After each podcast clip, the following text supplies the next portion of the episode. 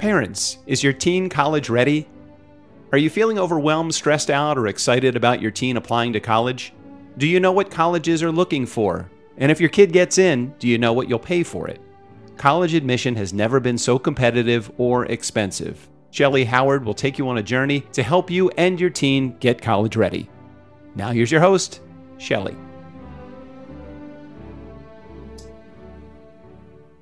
Hi, this is Shellee Howard with College Ready, and I am so excited for our next guest, Caroline Sumners. She is a special guest and that you have to know her. If you have a student who's a teenager, you are going to want to listen. So, Caroline is the president and founder of Empower Academic Coaching, which is an individualized academic and coaching support program for middle and high school students that focuses on developing the whole student. Love that.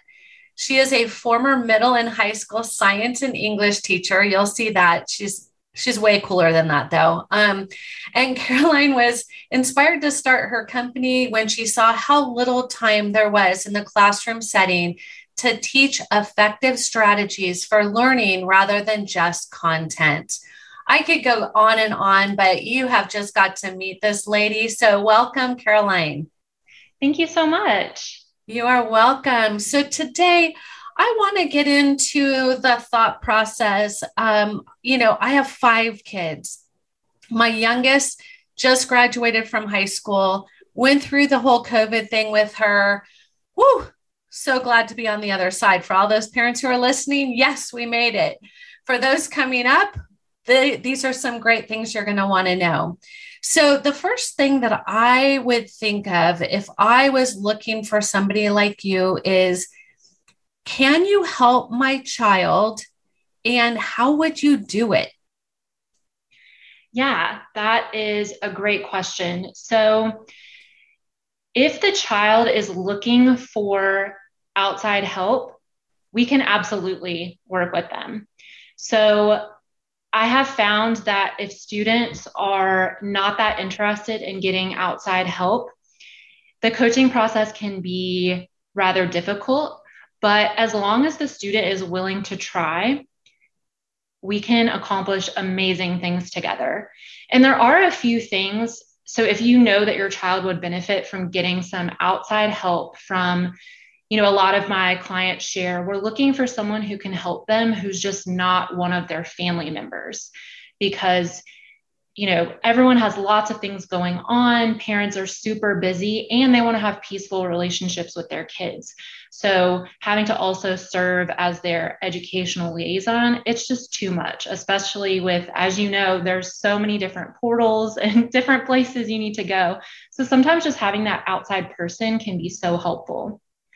But so if you know as a parent that this would be beneficial to your child and they're not quite on board, there are a few things that I recommend parents talk about with their child to help them get to that point where they're willing to have someone from the outside come in and be that supportive person in their life. And one of the things that I compare it to is a coach is different than a tutor. A lot of times, if kids think that the person coming in is a tutor, even though this isn't necessarily the case, there is this association with, okay, I'm not doing as well as I should. There's something wrong with me. I need extra help that other people don't need. And in coaching, we definitely do help students if they're struggling with content area, but that's never the ultimate goal. The ultimate goal is building skills for independence and knowing when to ask for help so I like to compare coaching to athletic coaching, where even the top Olympic athletes still benefit from someone who can push them to greatness, help them identify their own goals, and help them come up with a dedicated plan for achieving them. And once students know that, that it's not a punishment, but it's truly just someone who's in their corner no matter what, then they're usually more open to it. And the results are just amazing. That was a perfect analogy because I could so relate to that. when I get high schoolers that they they don't quite know who I am and what I do, but they're on a call because they know that they want to go to college, they just don't know how to get there. As soon as I can tell them the rules of the game and let them know that I am just like you, there to get them their dream, they open up because they're they're so afraid of judgment and you know they they are feeling already a little self-conscious like why do i need this? And maybe not my buddy. And so i love your approach because it gives them that re- that sigh of relief of wait this is this is a good thing and i'm really lucky. And i often tell families i don't take every student because if they don't want to do the work I can't get them into college. It, it really has to come from them. And I'm guessing for you as well. If if they don't want to be good at school, they're going to self-sabotage regardless of all the coaching in the world if they don't see the value. So I love that it is a truly valuable gift. And often that's how I like parents to introduce me is this is a really great gift that our family's considering. So I think you're a gift. And if I had a child who was struggling, you would be the first person I call. So if, say, how do you know if it's anxiety, depression, just lack of ability? If I bring you a student, I'm like, man, pre COVID, they were like AB. Now they're like struggling, Shellee, and I don't know what to do. How do you help that family? Yeah, that is a conversation I've had with a lot of parents. And in my practice and with the coaches who are on my team, at the end of the day, we are really working with students on the more practical side of school. And so ultimately, it's not our job to figure out the underlying issue. That's something I would, you know, really encourage families to talk with, say, your pediatrician about or people at your child's school. Um, but what we do really well is, despite what the underlying cause is of the problems, we are amazing at connecting with kids and helping them achieve their goals. So, if a student came to us who had done really well prior to the pandemic and now found themselves struggling, we would look at would pick out together one small goal they have that would take about, say, six weeks to complete. Something that feels like it will challenge them, but it's not overwhelming. And it's something that we can quickly check in on and see how things are going. So, in that case, if they really feel like their grades are not where they want them to be, we would focus on maybe one class okay, maybe your math class is the one you want to focus on first. Let's have a goal of within the next six weeks, you attend tutoring once a week with your math teacher, or you'll do these three extra practice sets, maybe 15 minutes every day. And let's see if at the end of that six weeks, maybe you have gotten one improved test score or maybe your math teacher has written home to your parents and shared how engaged you are in class. And then what we do is we really celebrate those small wins. Because one thing I really don't like about grades is how much of a lagging indicator they are. So students can put so much effort into improving in a course, but it can take a while, first of all, for teachers to grade things because as a former teacher, I was not the quickest at grading. It's a lot when you have hundreds of students and you want to do a really effective job of evaluating their work. So you don't always get quick feedback. And all of the earlier grades you got prior to really working on a plan, those tend to be averaged in with the others. And that can be so demoralizing for a student to really try hard and then not see the results on their report card. So that's why it's really important to us that we celebrate the small victories along the way. If they have never been to tutorial with their teacher this year and they go the first time, we're celebrating that. We love to send postcards home because, you know, kids today, they don't get they don't get snail mail. So it's super fun for them to just get this little note that says how proud we are of them, or we'll make sure to that they share with their parents and just reinforce. And when you have those good feelings, I mean, we know as adults too. It's really hard to keep going on a goal if you feel like you're just getting negative feedback. But if you have someone who is congratulating you for those small steps, that can really help you to start to program that voice in your own head so that you can get more accustomed to celebrating those small victories yourself. I could so see your passion in this. It must have been so frustrating as a teacher to want to just pour into a child and you only had such limited time for the whole group.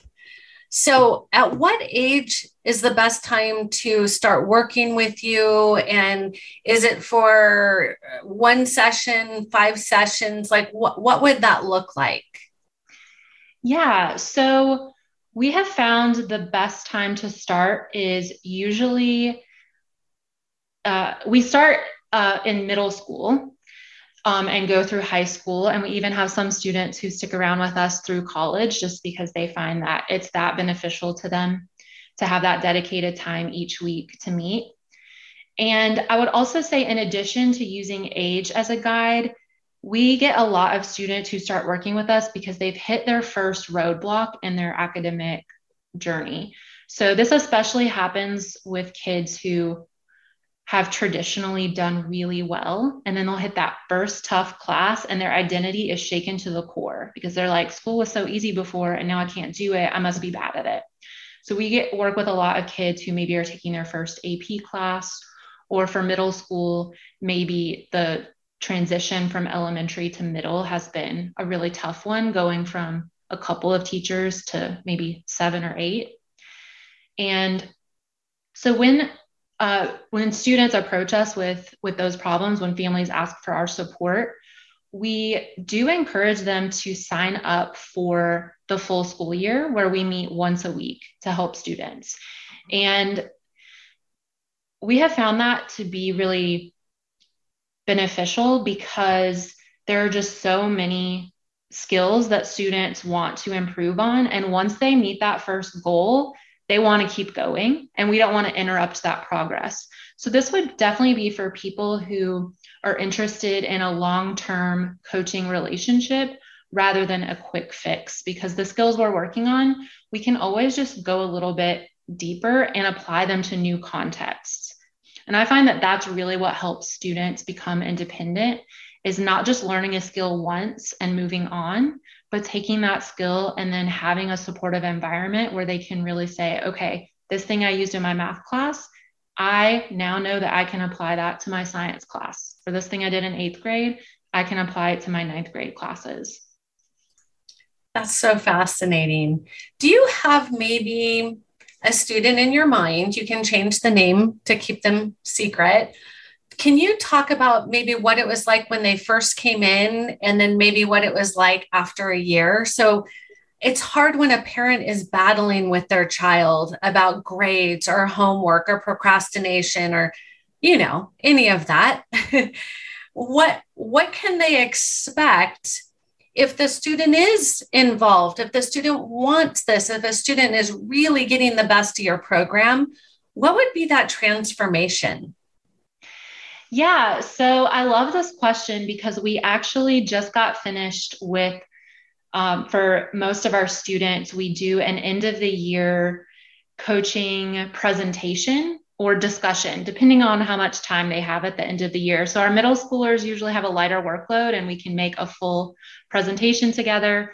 Our high schoolers usually have exams and things. So it's more of an informal discussion. But what we do is we have some prompts that we go through with them, asking them to reflect on all they've accomplished this year. And then we have them share that with their families. So it's a really sweet moment because I think uh, sometimes at school, like those last few days can just feel really chaotic.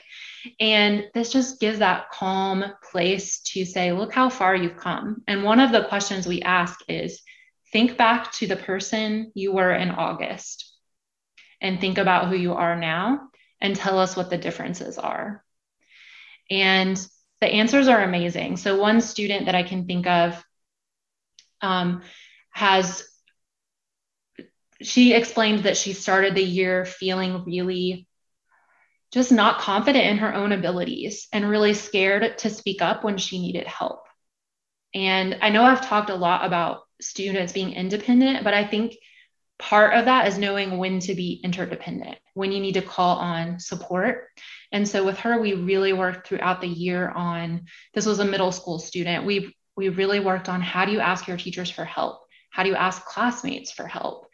How do you, you know, how do you deal with it if you ask your teacher for help and they explain it again and it's still not working? So we would do things like practice how to write emails to teachers, you know, um, role play like a conversation with a teacher, practice conversations with other classmates or even with with the students' parents to see um, how to phrase it for them when the student realized they needed more support. And by the end of the year, they said they can confidently call on support whenever they need it. And their teachers actually wrote to their parents and shared what a, what a change they've seen. And that's just one aspect of, of the transformation, but I think it's a really key one that will serve the student well throughout the rest of their school career, including into college. So I love that one especially. You know what I pulled from that is you're giving them the soft skills that they don't have time to do in school, right? That, that the things that are get them through life, the questions, the follow up, the thinking it through. What a amazing gift. You know, as a parent, I did a lot of that, but I had children who wanted me to participate. I know that that is not the, the reality of the world in which we live. So the fact that they have a safe place to come to you where you're going to coach them into being a better adult. Man, I just think if every 17 year old had somebody like you, our world would be pretty amazing. Yeah, for sure. much. Yeah, yeah. Uh, the the other coaches at my company and I, we often talk about how we wish we had had this when we were in school. Despite all of our varied backgrounds and school experiences, some of us loved school, some of us hated it, and everything in between. But ultimately, what this is about is just having someone there who's, yeah, a, a judgment free zone to just support you and where you want to go. That's outstanding. Okay, so now I, I'm putting my my mind to a student and they're listening to you and they're thinking, how in the world did she ever get started in this? Did you always know that you liked teenagers and that you wanted to be in this world? Or did you take a, a different path through college? Or what did that look like for you? I get many students who struggle to pick their major, pick their career, because they don't know anybody who has their same gifts and talents.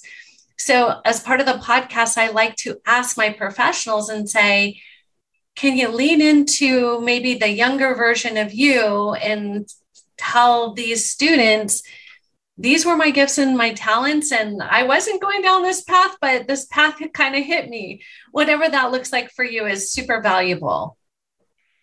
Yeah, I definitely took the circuitous path. So I think I have always known I love teaching and education and just learning. I actually like learning better than than teaching. And so that would be a part of my advice for anyone any student who's wondering what to pick is to also think about not just your interests but kind of your dispositions and characteristics because I love learning, it makes sense to me now looking back why I kind of dabbled in these different areas. But I've always loved education. I definitely I have three younger brothers who all had to sit for many a, a reading lesson when I was five or six. So, but then when when I got into high school, I was like, I love English. I'm going to become a writer or a journalist. And then I got to college and I was like, actually, I had this amazing biology class. I'm going to work in a lab. I love learning about genetics And so that's what I ended up switching my major to. That was probably like the fourth or fifth major that I was on at that point. And then after I graduated, I had a lot of trouble getting a job. A lot of trouble. It was at the height of the financial crisis. There, you know, it just wasn't the, the best time to be a fairly inexperienced college graduate. So I really leaned into, I'm, I'm thankful that I was able to do this because I know not everyone can, but I just leaned into let me do some volunteer work and figure out what I like and how I like to spend my time. And at that point, I was really thinking maybe I want to go into the medical field. So I started volunteering with a school nurse. And while I was in that environment again and seeing the kids, I realized, oh, this is where I this is where I should be now. And so that's what led me to going back to school to get my degree in teaching biology and then ended up teaching sixth grade, seventh grade, 11th grade biology, English. And this is the latest twist I've taken to work one on one with teenagers or in small groups.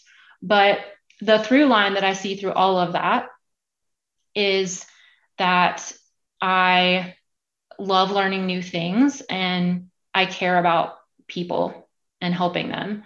And so that's something that I work with my own students on when they're when they're wondering what to do next or what careers to explore is just thinking about yeah what what are you great at? And then what are some ways you can share that with the world?